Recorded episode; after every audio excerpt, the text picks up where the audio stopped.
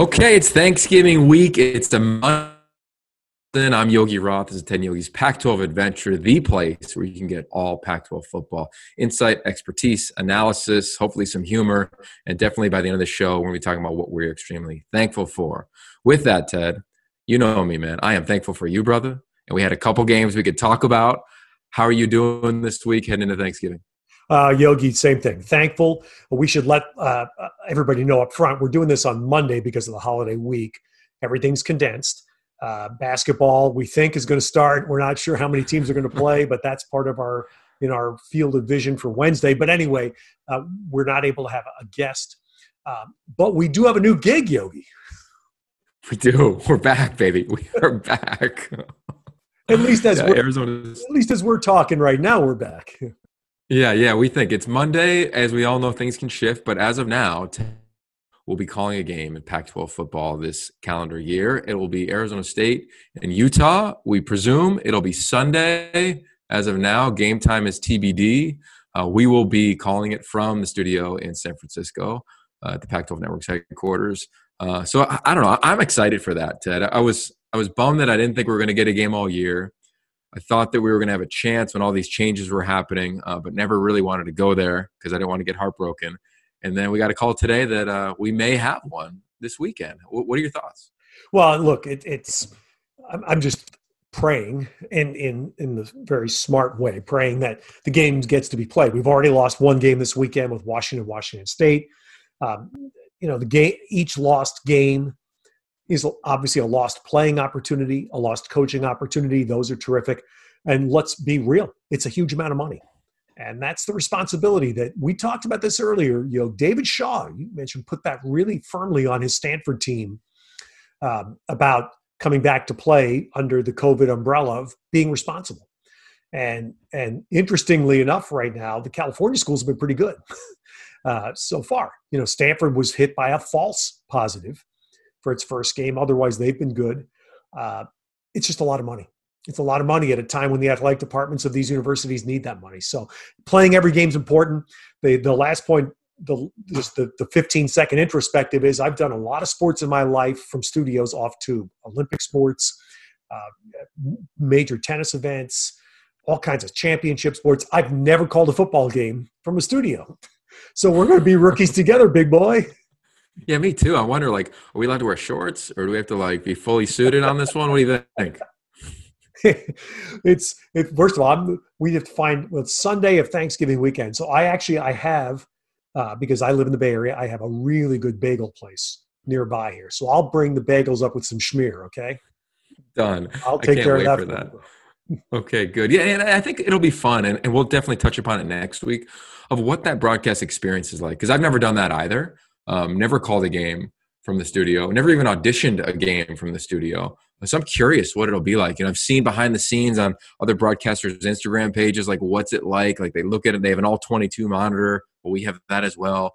You know, what, what is the setup? And then the cadence for us. So going into it, we haven't even talked about it really in depth, but, you know, we'll call the game, but I wonder if there'll also be a lot, uh, you know, a lot more dialogue, almost like a spring game at times in this, just because there's, there's so much more to talk about that is, uh, exhibited within these games, like the players that are playing. We got to introduce a lot of new players potentially for Arizona State that, you know, you didn't have to. You know, who knows if the three-year starters are going to play that we've been been accustomed to saying their names. Yeah, and and, and I actually did. I, I auditioned, gosh, a long, long time ago with Todd Blackledge. We did we did an audition game at a studio in Connecticut. You can imagine why. A long time ago, but it was a game that had been played six months earlier. And so we had everything in front of us. Now, I mean, it was an era when there there was no internet, there was no uh, you know stat monitors, things like that. But they we had the notes from the game and the the uh, the flip card and the depth charts and the stats. So that made it a little bit easier, and especially identifying people because on you know off a T V screen sometimes, and thank goodness we we have two teams who should have pretty clear numbers because that's the other you know, get into some of the crazy Oregon uniform patterns. Uh, identifying numbers is brutal, but that shouldn't be a problem. Uh, the thing I've heard, because the N F L uh, radio teams are doing this this year, the N F L radio teams are not traveling. So the visiting team is calling from their home city studio, and they've all been given an all twenty-two. The N F L was very smart, and they made that standard. Uh, for someone like you, that would be massively important. All right, we're going to put the call in in about forty-five minutes, I think. All right, twenty-two, big boy.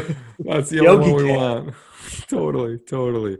Uh, all right, so let's get to some games. Um, we've got uh, – it's rivalry week in the Pac twelve North, which is really interesting. To me, I don't know about you, Ted, but we called the big game the last couple seasons, and it has been a blast. Uh, there's so much nostalgia around that game, even the way the last couple years have finished, the strategy within both of those games. Uh, that is going to be the game that kicks off Pac twelve football on Friday. Uh, yeah. For you, what have your thoughts been on these two teams? Of course, Stanford not playing last week, their game being canceled. Cal, a uh, tough loss at Oregon State. What, what are your thoughts on the programs, and what do you expect in the game? Well, it's uh, I mean, there's so much history, and I've been a part of it for a long time, uh, working on the Stanford side in football. Um, so this will be one hundred twenty-three years. It's it's the one day, as I hammered home with you last year when we called the game at Stanford Stadium, it's the one day every year when the Bay Area pays attention to college football. We're basically a pro market, and we don't have a U S C football powerhouse here. Um, we have a ton of Cal people, a ton of Cal alums. They get excited when Cal's good. But this day is special. So it's going to be strange for it to be Friday. It'll be very strange for it to be in an empty stadium.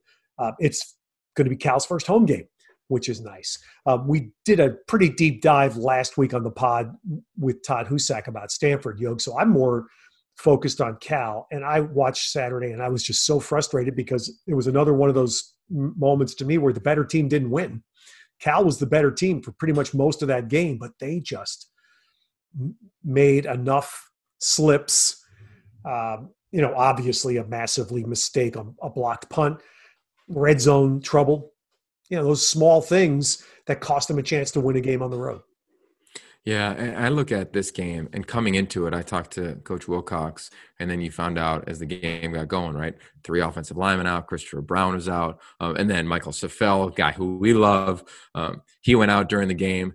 And that wasn't the area where you were like, that's why they lost the game, right? That group played really admirably watching uh, watching that game in real time. To your point, it was the missed assignments, right? It was the the penalties on special teams would happen, but they were backbreakers of this team. Like, if you look at Kakoa Crawford, are you kidding me? Like, what a performance, right? This offense coming off of, you know, the U C L A game, which we dove into last week, um, clearly put in a tough situation. We didn't know who Cal would be, but from the play-action game to taking shots downfield, this is the offense that Cal wanted with Bill Musgrave now as the offensive coordinator. So there was some positive that I'm with you. I mean, this is a game that, Uh, the Bears, the Bears could have won, and I was surprised that they didn't. You know, I picked them in the game, and now it's it's bounce back time. Yeah, and, and I'm excited. I mean, this is the perfect week to bounce back, have a great focus about you, and see if they can win two in a row. Let me ask you this, Q B guy, um, Chase Garbers is someone you know we know we both are very high on. Obvious, um, um, I've been watching the tape of last year's big game a little bit over the last couple of weeks. And, of course, the Chase Garbers game-winning run is emblazoned into my mind. And I was thinking about that as I was watching their game Saturday in Corvallis, where it just struck me that every time Chase left the pocket, got pushed, got out, whatever reason, every time he went right, every time. And it just, to me, got, okay, there's something just struck me that that was too much. The big game run, he went left. Yeah. The big game game winning run, he stepped up and then saw the escape route out to his left and ran to the left pylon to score the touchdown. So is there something, when I tell you that, is there something, did you notice it? Is there anything to that? You know, that didn't jump out to me, but I'm going to go back and watch it now that you referenced that. Um, the, the thing that jumped out to me in that game was just the style of offense. That, that, that was my biggest question mark for, for the entire team. And, and I think that's going to be a big part of this. Like, the, the thing that's cemented in my mind from that game is that for as, as fun as it was to watch who they were on offense, they had a chance to win the game. And Chase missed a throw to the right. You know, it was go, go ball. I think around like the fifteen, twenty, right, fringe red zone area. They had a chance. And th- that's a throw that, um, you know me, like I'm not hypercritical of anybody, but I do say what I see, which is got to make that throw, you know, and that that's what I saw in that game. He, he had to make that throw. And I think this game's going to come down. And I've always said it for years now, three throws. which guy can make three legit throws in the second half, right? That's a third down conversion. That's game on the line. Can you put the ball in the place it needs to be? And if the receiver can make it, he can make it. So I, I look forward to watching that in this game, because if their offensive linemen are still out, we don't know what the situation is there. Uh, but Thomas Booker is an all-conference defensive tackle right now for me, you know, only playing two games this season at Stanford. I mean, he, he's got a chance to be a game wrecker. So, you know, there's going to be some challenges. There might be some people in his face. It'll be interesting to see if they move Chase, get him out of the pocket more than maybe traditionally in this offense based on whatever they're going to be up front. Mm-hmm.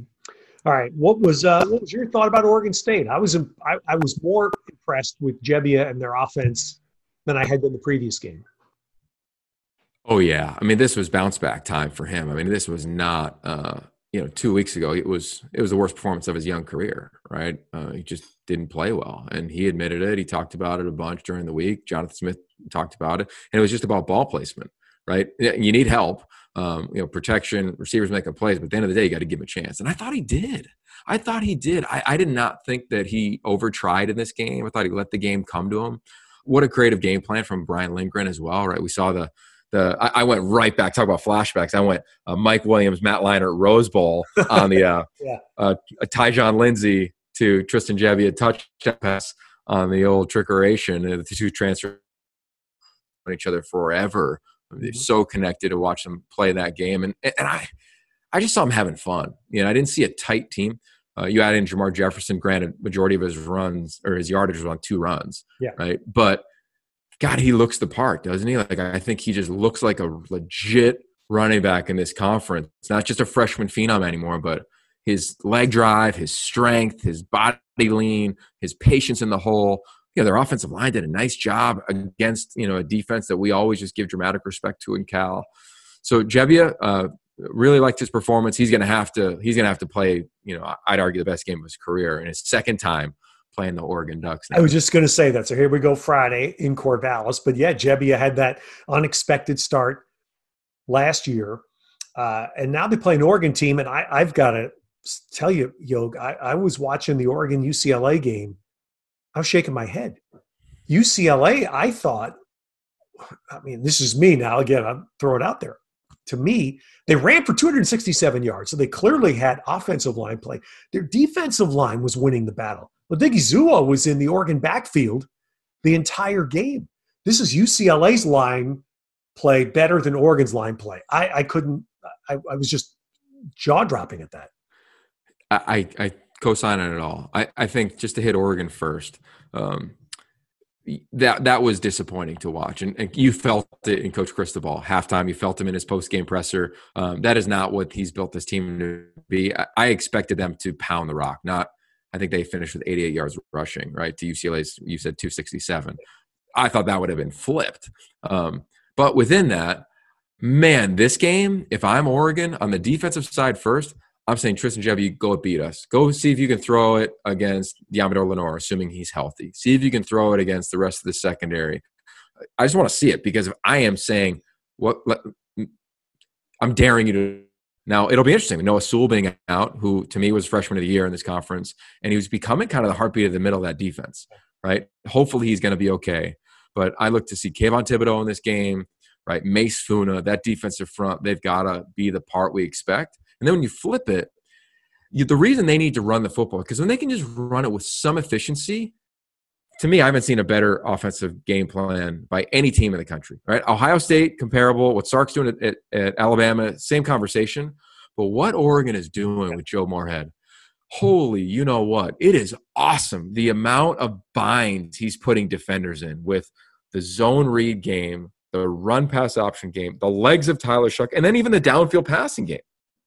It is real. Like I would, lo- I love to call that game, because we'd be drawing all day, man. It was, it is awesome what they're doing. So they got to win the line of scrimmage, uh, and I was surprised that they haven't. So we're going to find out really who they are in this game, because U C L A, to your point, they they, they won it. They dominated the line of scrimmage. You uh, you brought up Tyler Shough last week, and I was really watching this as well. And it goes back to where where I uh, started this with Chase Garbers. Tyler Shough to me was very impressive in this game, throwing on the run. Accurate on the run, and on the run, putting the ball still in the place where the receiver can catch it and yak, which is the biggest challenge, right? When you throw on the run, you can complete a ball, but can you put it in the place where your guy can get an extra seven after the catch? I, that to me stood out more so this week than I had seen the previous weeks. Yeah. Well, I think right now, if you had to vote, granted it's minimal games, but he's playing the best of that position in this conference, mm-hmm. right? Granted, Jaden Daniels had one game where receivers, uh, you know, played their age, which was young. Davis Mills hasn't played enough.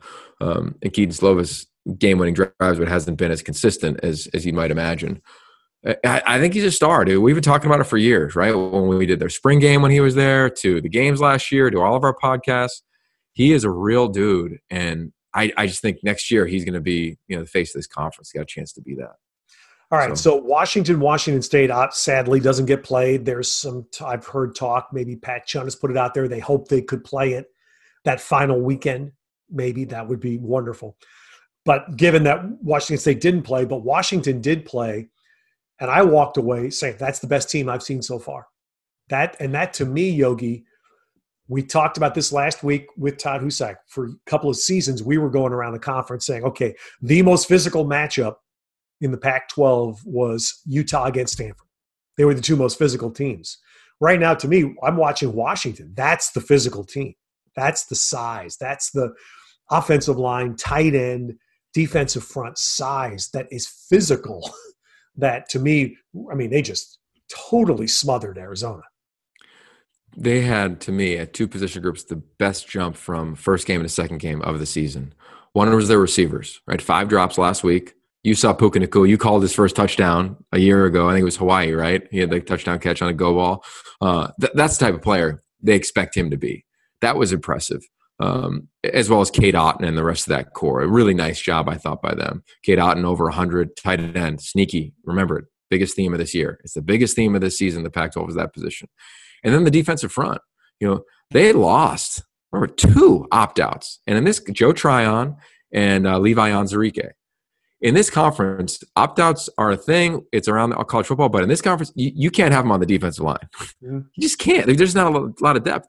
We know tracking them in signing day, they've done a nice job the last couple of years, and their guys did not play great in the first game, in my opinion, against Oregon State.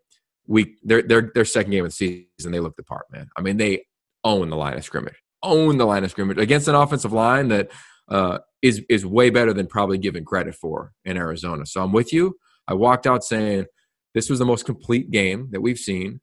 Uh, so. Can we circle the game? Oregon, U W, right? And for the conference, for the playoff, if undefeated Washington plays undefeated Oregon in the final, I don't know if you call it regular season, regular season game, that's exactly what this conference needs. And then the winner plays an undefeated team from the South or a one-loss team from the South. That's how you get a chance to go to the playoff. Yeah, that's right. I want to I want to get to the playoff. We'll, we'll do that after we finish here, the rest of the games maybe. But the thing that – a comp that struck me watching Washington Saturday night um, was another school that's right at the top of the sport again right now and has been pretty consistently good for a decade. Really good offensive line, reload every year. Good tight end play, strong defensive front, physical play. Not the flashiest playmakers on offense, but functional, and of course, when right, not giving anything up. Don't give the ball up, don't give up field position, et cetera, et cetera. And every year for the past decade, this team has been at the top, near the top of the sport. And I think Washington, to me, I'm watching, I'm saying the same thing, and it's Notre Dame. It's Notre Dame. In an era of air raid, throw the ball sideways, no linemen, you know, just play basketball on grass, as Yogi says. Here's a school that is Washington in our league that's going kind of the other way, right? Yeah. And they've and they've made this work. And it's what we think Oregon was watching Mario Cristobal last year. It's what we thought Oregon was heading towards. And, of course, their O-line is being rebuilt. But I say that about Washington with great compliment because, again, you just have to step back and say at some point when you're in, when you're in the national relevance picture for a decade, you're doing something right. And Notre Dame has done it in a way differently than many other teams are doing it right now. Yeah, and look, this is like a cheesy line, but no, no team's won a national title playing the air raid, playing basketball on grass. Yeah, it hasn't. You know, I mean, just to be straight up on it. So I'm, I'm with you. I, I I like this for U W because it fits their personality, right? This is Jimmy Lake, right? Run the damn ball, right? That's the hat that he wore at the press conference all over the T V Saturday night. This is their defense. I mean, it is a – we've done it when we called their games. When you can get the bird's eye view, that all twenty-two, as you said earlier, of that secondary, they do what the Legion of Boom did in terms of they invite you to throw it to areas. This is the only place you can throw it, so we know you're going to throw it. And if you complete it, it's because you got the ball in a tiny window. And if uh, if you checked it down, no problem, we'll route the ball. And that is what they do. And watching Elijah Molden, God, I hope he's okay, because when I saw him down, my heart broke for a minute and paused. Yeah. Watching this second Trent McDuffie, he's got a chance to be the, the next first-round Byron Murphy type of player coming out of this team. They're not going to waver on that. And then I think with Jimmy, I remember we, we interviewed him in the offseason, and he said, I've had a plan for who I was going to be as a head coach for a long time, and we're going to run the football. And I, I just think of Herm. I think of the N F L coaches that have come from that league say, this is how we're going to win. We're going to be more physical. It's David Shaw to a degree, like when when they when they had it rolling. And I just I like that in terms of how they recruit. Their offensive line is huge. They're massive humans, bodies on bodies, and they got three backs, three three legit running backs. They could four, you could argue, the true freshman who played well. Yeah. All right, let, uh, we were talking Arizona there for a second, so let's swing into Saturday's games. Arizona, U C L A. Um, real interesting contrast to me. On different games. I'm watching U C L A with a young guy that I didn't know, Chase Griffin. I'd never seen him play. Incredibly impressive. I'm going, wow, this kid. And sadly, uh, U C L A had a decision that, you know, they just, I'm, I'm sure Chip Kelly has had nightmares about, which was trying to, I don't know what they were trying to do in the last play of the first half, but whatever it was, it was not a good decision. That was take a knee, get off the field with the lead at halftime with a quarterback playing his first game. Uh, Other than that, that kid was terrific. Now I'm flipping to the Arizona side, and I, and a guy that we know how much Arizona likes, Grant Gunnell. But, boy, watching on television, I was getting frustrated in the third quarter for him because he looked awful. His face looked awful. His body language looked awful because they were getting their butts kicked, no question. And, you know, they put a bunch of points up in the fourth quarter. I'm not a big person in believing in that. I'm hopeful that for Grant Gunnell, it's a positive, right? That he was able to leave the field there with something to take forward. But, you know, to be the leader of a team, yo, you were, you played, you were in huddles. The, the guy calling the plays can't be, calling the signals can't be moping and dragging and showing him stuff when, when the, when it ain't going right, when you are getting your tail kicked. Yeah. I, I remember being told this phrase by uh, a guy named Ivan Lewis, who's now the head strength and conditioning coach for the Seahawks. He was at S C. And he called it C B L, Championship Body Language. Yeah. And if we were calling the game, you know, much like the crew that was calling it, like you, you talk about that. And I think for every quarterback, they go through that. They go through that. And this is the first time in his life. This is a guy who has every record in the state of Texas throwing the ball. And they were, I don't know if he even lost in high school. They were amazing, right? And then last year, he was kind of the platoon guy. He was the backup guy, like never had to bear the burden of responsibility of the quarterback. Coming off the best game in a loss that Arizona's had in a while, um, he's probably feeling pretty good about himself, knowing the test. And U- UW, I thought, overwhelmed that team. I thought they just overwhelmed them with their Absolutely. speed, with their physicality. Um, you know, guys weren't making plays. He didn't make throws. The O-line didn't protect. It, it was a little bit of everything went bad, um, but it wasn't like they played sloppy. It was they just got they just got beat. You know, they just got handled by a better team. And that, to me, is really hard. So what do you do if you're Noah Mazzoni, Kevin Sumlin? You do what you just said. You show them fifteen plays. You don't even watch the film. You come in and say, hey, look at the fourth quarter. Like, we did a couple good things. When you made that read, you made that decision. And then you got to wipe it clean and move on. Like, you just have to, because this is a team that I think is not necessarily young, Ted, but they haven't won in a long time. And they haven't won in a long time. It's been a while since they've won a game in that locker room. So you've got to kind of wipe that clean, that slate, that palette clean and say, we got a real chance this week against U C L A. And that's got to be the focus because they do. Right? They, they totally do. And and I would go down that road. And to me, I wouldn't be surprised if we saw a more heavier dose of Gary Brightwell at times. You know how I love this guy at the running back position.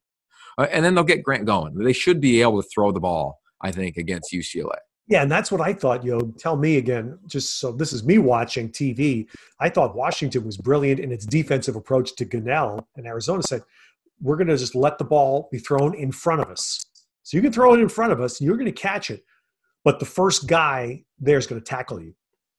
And you're not going to get anything after the catch. You'll get a four-yard comp, and that's it. And that's what, for three quarters, that's what Washington did. The, how many first tacklers missed? Like none.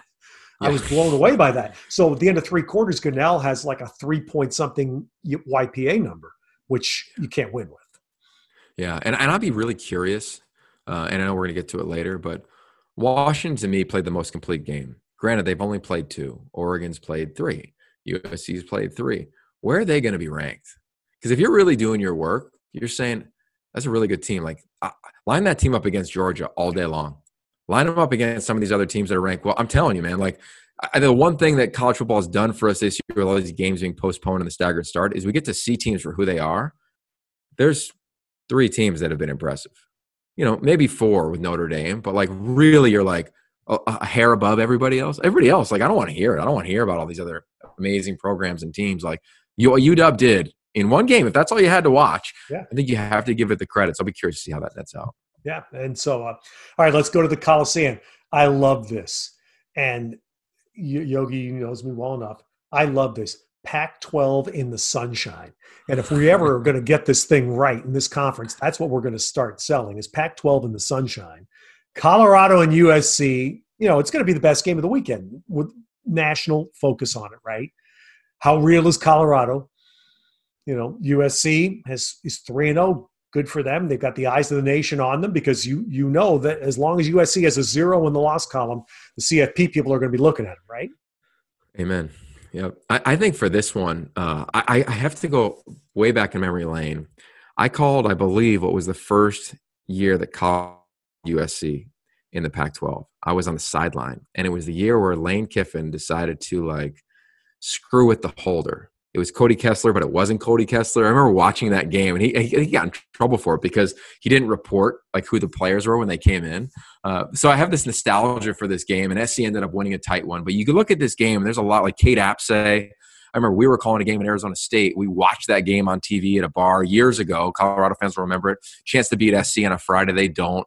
I mean, this has been a fun back and forth, and there is a rivalry there because so many kids come out of L A and go to Boulder just as students. So you feel that when this game is being played. Normally, the Collie would have a huge section for Colorado because of the alums living in Los Angeles that are Buffaloes.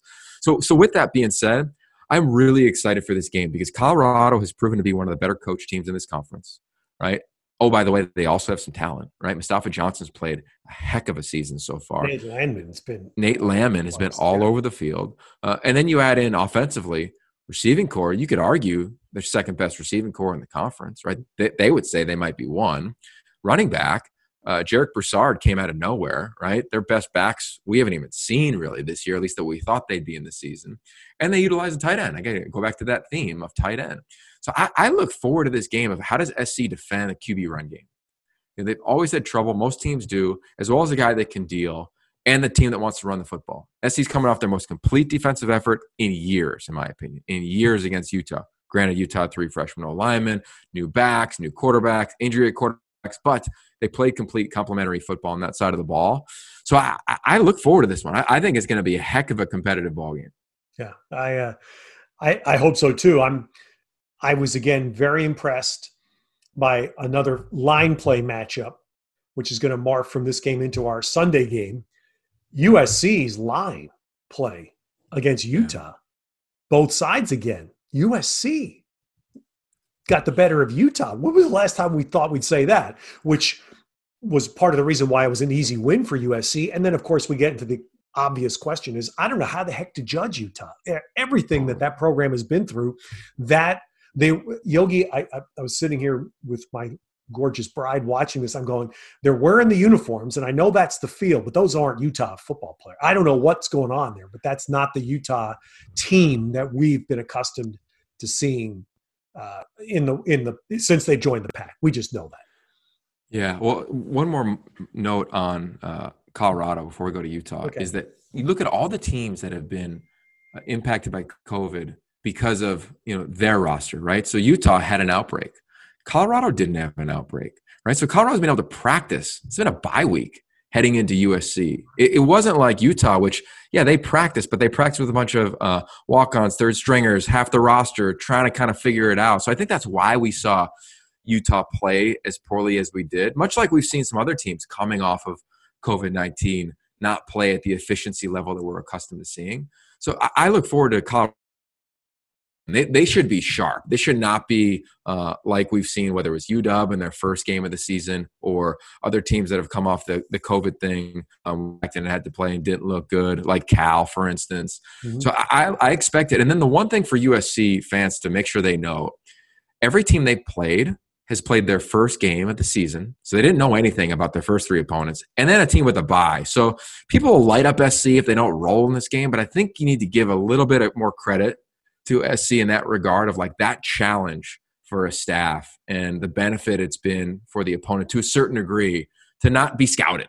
Uh, and I, I just think that's a, that's a valid point as, as we move on to the next game. Yeah. Yeah. That's, and, and, U S C at least established some run. I thought that was a, obviously a positive for them against against Utah. Um, so Utah, A S U, and again A S U, we have one. We have small. We have small data points for both teams. Quite honestly, you know, we don't know what the what the health situation will be for Arizona State. We understand they are being officially released from their quarantine on Saturday, which is why the game is being played Sunday. Uh, Utah looks like. And we're talking on Monday, so it's hard to project fully. But it looks like Jake Bentley is now is now their quarterback. Uh, I, I I don't know. I, I'm just I'm so I'm, it's still it's forty-eight hours later. Yogis, we're talking. I'm just not sure what to make of the Utah game at all. It was just so it was just so different. I'm with you. Um, it was uh, you're just kind of waiting as you watch it. Like, okay, here here they come. You know, this is gonna be the drive. We'll come out in the third quarter, and we'll see what we expect. And you never saw a team, I thought, offensively look very comfortable. Plays, right? Samson Nakua made a couple plays. I like the freshman running back a couple plays, but I think they're so inexperienced, um, even on the offensive line, more inexperienced than we probably anticipated coming into the season. That their turnovers, to me, it, it, it felt like it, it took the wind out of a lot of their sails, right? And when you don't have the crowd, you don't have the muss, you don't have anything to kind of rally up. It's, It's just a challenge. And they had so much, what, they finished with five turnovers, I think? Yes. You know, yeah. Just one of those where you're like, this is, you know, this, I thought earlier you were describing U W, I thought you were about to say this is Utah, right? Physical, don't turn the ball over, have an identity. And and that's just, they, they don't win like that. You know, they they don't have the the horsepower. And then you add in the Q B thing, which, you know, it's, I'm sure Jake Bentley prepared to be the starter, but I'm sure not being named the starter also took some wind out of his sail to a degree. And, yeah, I, I I was bummed because you're right. We don't we don't know who they are. We might not know who they are until the final week of the season. Yeah, but that's just going to kind of be what, what it is. And yeah, I mean, how many games uh, exactly? How many games do they get to play? Um, we should also reference that uh, because he's been with us, our intern slash producer Britton Covey. I was anxiously looking for him out there. Uh, he didn't play. He's had a little hamstring problem that apparently crept back up in the latter part of last week. But that was a, you know, that's another weapon when Utah's trying to figure out which running back. I mean, I heard them at one point say running back by committee. We haven't seen that in Utah. We're used to them having a stud guy and a second or third to come in there, but basically to have a, a lead dog back, they didn't have that. Um, so to not have Britton to be able to to help as an offensive weapon had to hurt them. Yeah, and, and they never flipped the field. You know, like he he's always been so talented as a return specialist. You know, so I think for them, you know, you, you're just so accustomed to seeing them play just more complimentary and complete football. And I think it's fair to say, well, Cal did not look impressive in their first game. Washington did not look impressive in their first game. Um, you know, teams that have had their games postponed, uh, I, I think there's something where it's just a ch- it's just such a challenge, you know, to practice, to compete, especially at the level you're ready for. And then all of a sudden you're in a game, and oh, by the way, they're playing U S C. I, I just think it, it was really hard. So I look forward to seeing them this week. And now we, we have Arizona State, presumptuously.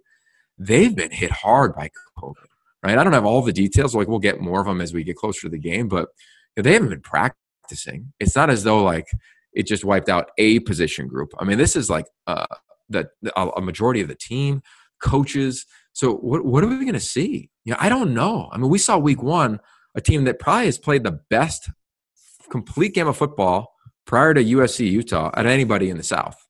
Merlin Robertson, all conference player. He looked the part. Look at the safeties, the D Bs, the defensive front, Jermaine Lole. Um, you know, uh, there's a lot of defensive linemen that, um, that that played well on the offensive front. Best running back depth you could argue in the South. right? Felton is probably the lead horse right now in the South. Man, and Broussard. I gotta say something. We didn't mention yeah. his name. Felton was was outstanding Saturday. Yeah, I voted for him for Offensive Player of the Week. I don't know if he, he got it based on the time of this podcast, but you know, I I just think the depth of those two backs, right? We're talking about Rachaad White, a one-time commit to U C L A, J C transfer, awesome, and Chip Trainum, you know, who turned down Ohio State, Penn State, all the blue bloods in the Big Ten to come out and play for Herm Edwards. He's going to be the future. He reminded me of Lendale White, just the type of thumper that he is at that position. Yeah. So I, I can't wait to talk about those guys.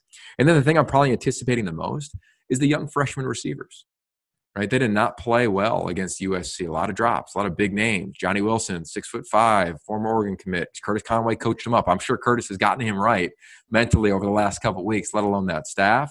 So I, I, it's probably the game I'm anticipating the most because Utah did not play the up to their standard at all. And A S U hasn't played in a long time and for all intents and purposes should be undefeated and a top twenty-five team. So I I, I, ho- I hope we get the game. I'm not going to get my hopes up too high, Ted, but man, I hope it happens. I know. All right, so let's step back now, Yog. And and we, we brushed on this last week, the college football as as disjointed and abbreviated as this season is going to be. The Heisman Trophy is still going to be given out. It won't. Apparently our voting is going to take place in the same normal window, but the award won't be given out.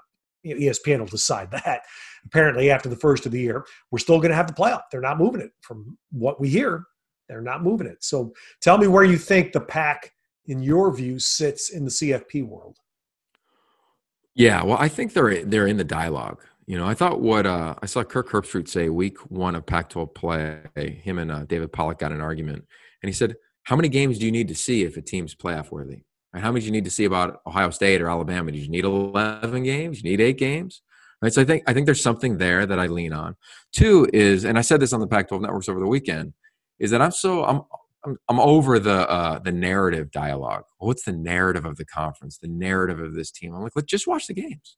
Like, these thirteen individuals, highly respected, their job is to watch and say, okay, is Oregon, U S C, U W, Colorado, those would be the four right now that are in contention because they're undefeated. Do they look like a team that could play and compete in the playoff? And if we have a team that's undefeated and has played, to me, six or seven games, and by the way, Ohio State has played one more game than Oregon right now. It's not like they have gotten all their games in, right? So you can't make the game argument. So that's where, that's where my head's at right now. And I think that the way the season is tracking, especially with the, the legit storylines for each team, Oregon, youngest team in the country, right? They didn't return one start on the offensive line.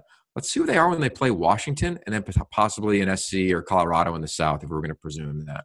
Same thing for S C. Let's, let's find out who they are on the defensive side over the course of the next couple of weeks. And how do they do in a Pac twelve title game? Uh, because right now, S C, you look at their next three games, you'd assume they'd win them.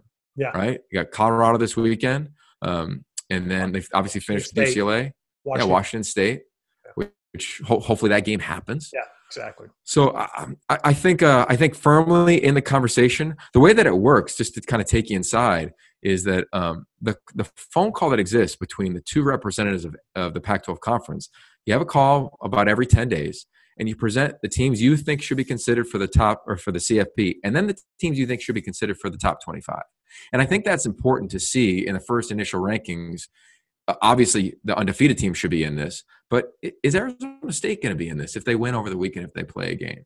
The more teams I think that are in the top twenty-five is U C L A, if they win this weekend, right? After what they did against, um, you know, Oregon, are, are they are they considered, right, by the end of the season? Because I think that is uh, something – I know that is something that the committee looks at is like quality wins. Did you beat a ranked team?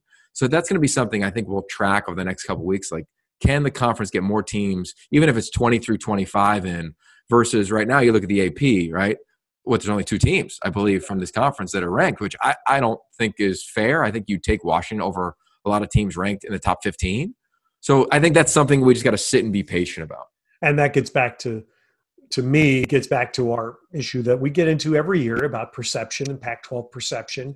And, for example, Washington – has played two games. Their first game, you know, the Pac twelve after dark doesn't register. Nobody across the country sees it. Nobody cares. So that game, thankfully, their win Saturday against Arizona was a prime time East Coast game. That's great. And because Washington looked really good doing that.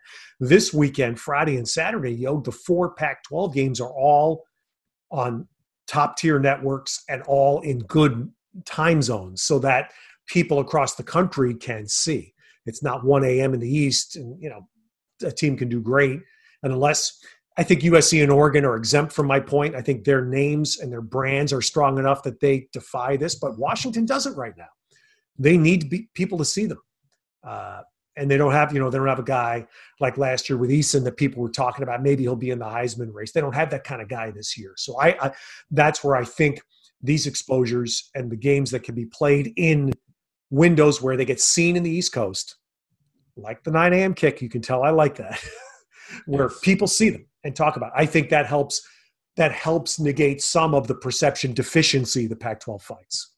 I'm with you. It, it'll be fun. It's noon on Monday of Thanksgiving week. I hope by noon on Tuesday, U W has a game. You know, they want to play. You know, do, do they find an opponent? I, I hope they do. And even if that changes and it's Utah by Thursday, but at least so they don't, uh, they're not idle this week. Because I think it's a fair point, uh, especially a team that looked, that has looked as good as they have looked, at least through the last six quarters of play that they've had. Um, okay, Ted, I got two things for you before we bounce here. Uh, I want to know one thing on the football field, in Pac twelve football, that you're really thankful for, something you saw that lit you up, and then on the personal front, what you're thankful for, and I'll do the same. Huh, something on the football field. Um, I mean, obviously the most uh, – I'm just – I'm thankful for health. I mean, that's the most important thing, my gosh, that that I don't think we've had – I can't think of any significant – and am I blanking here on in, significant injury in game that we've seen so far? I you know, think thinking, the most dramatic was like Noah Sewell, but hopefully he's okay. Yeah, Noah Sewell, that's right, this past Saturday. So hopefully you're right. You know, I'm thinking of something like Joe Burrow in the N F L on yeah. Sunday, where everybody, you know, everybody in football is tweeting now. And, you know, that's that, that just registers to everybody. We haven't seen, um, we haven't seen anything like that. I'm thankful, my gosh, thankful like you are in life. I mean, added a third healthy grandchild this year, and in pandemic with a lot of downtime, that's been a huge part of our life, is being with our grandkids and having a, a bond that's been established that, you know, you hope takes you to the finish line. And there's no, there's no professional measure. There's no professional uh, moment that can match that. So, and I know you've gone through the same thing this year, my friend, family. Yes. Totally. That is uh, on the personal front all day long. Getting this time with these kids has been just a joy, right? Just smiles on your face left and right. So I'm looking forward to doing that uh, the rest of this week as we gear up for calling our game. I think on the football front, you know, I've been bouncing this this one around. I, I think what I'm really thankful for is uh, players who have gotten the opportunity to elevate and compete. Like I look at Chase Griffin. I've known this kid since he was eleven years old. eleven. He was a ball boy at the Elite eleven. And this little cute kid that you're like, yeah, come hang out with us. And he still has his notes. And he'd be taking notes from our psychologist, Doctor Michael Gervais, who's with the Seahawks. He'd be asking better questions than the, than the seniors, right? And just to watch him progress and get a chance, not hit the portal, not leave, and compete. Right? I look, I look all across this conference with opt-outs, with players being injured, with everything that's going on, just watching guys take advantage of their chance. That to me, like I look at Brew McCoy, right? This is a guy who transferred twice before he even stepped on the field, and last year was sick the whole year. Like I'm, I'm thankful to watch those guys just take advantage of of the opportunity to be student athletes. Like I, that, that to me, I mean, even like Britton, like look at him, what he's doing with us, taking full advantage of you know, the connections that playing in this conference can afford you, and he's, you know, he's he, dude's gonna be a star or whatever he does in his life. So I think that's something that that's resonated with me, reflecting a little bit. Uh, that's great to hear. And it's, that's a nice, uh, nice story about Chase Griffin. That's the personal hook you have through Elite eleven with so many of these young Q Bs. You're the whisperer, my friend. Well, I don't know, but I, I look forward to, uh, you know, seeing you and whispering in commercial breaks, hopefully this weekend, if we have that opportunity, brother. Yeah. I mean, that's the other, exactly. And that's the thing. Look, it's, I know it's frustrating to everybody. You hear a lot of negativity out there about why is this even happening? I, There's so much emotion going on. Um, you know, the C D C is telling people not to travel Thanksgiving weekend. Okay, how realistic is that? Meanwhile, the airlines are adding flights. because they know more people are going to fly. I mean, literally, it's the same, it's happening at the same time. And that, to me, is another little small picture of the insanity that we're all living through right now. So I go back where we started this a few weeks ago. Yogi, you said it perfectly. Just be thankful for every game that does get played, because we know some of them aren't going to get played. We get that. When we do have a game and it's safe and it's thankfully people get out without injury, that's what we're thankful for. Amen, brother. All right. Well, make sure uh, you follow and subscribe and share this podcast. If there's one thing you do when games kick off on Fridays, hopefully kick back with your family, going for a run, and running off that turkey, whatever you're doing, put on Ted and I in between your ears. And hopefully Sunday, you'll be able to see us a little bit, Ted. That would be an absolute blast. So happy Thanksgiving for Ted Robinson and our producer, Britton Covey. I'm Yogi Roth. This is Ted and Yogi's Pac twelve Adventure. Stay safe, mask up, and enjoy some Pac twelve football. Thank you for listening to Believe. You can show support to your host by subscribing to the show and giving us a five-star rating on your preferred platform. Check us out at Believe dot com and search for B L E A V on YouTube.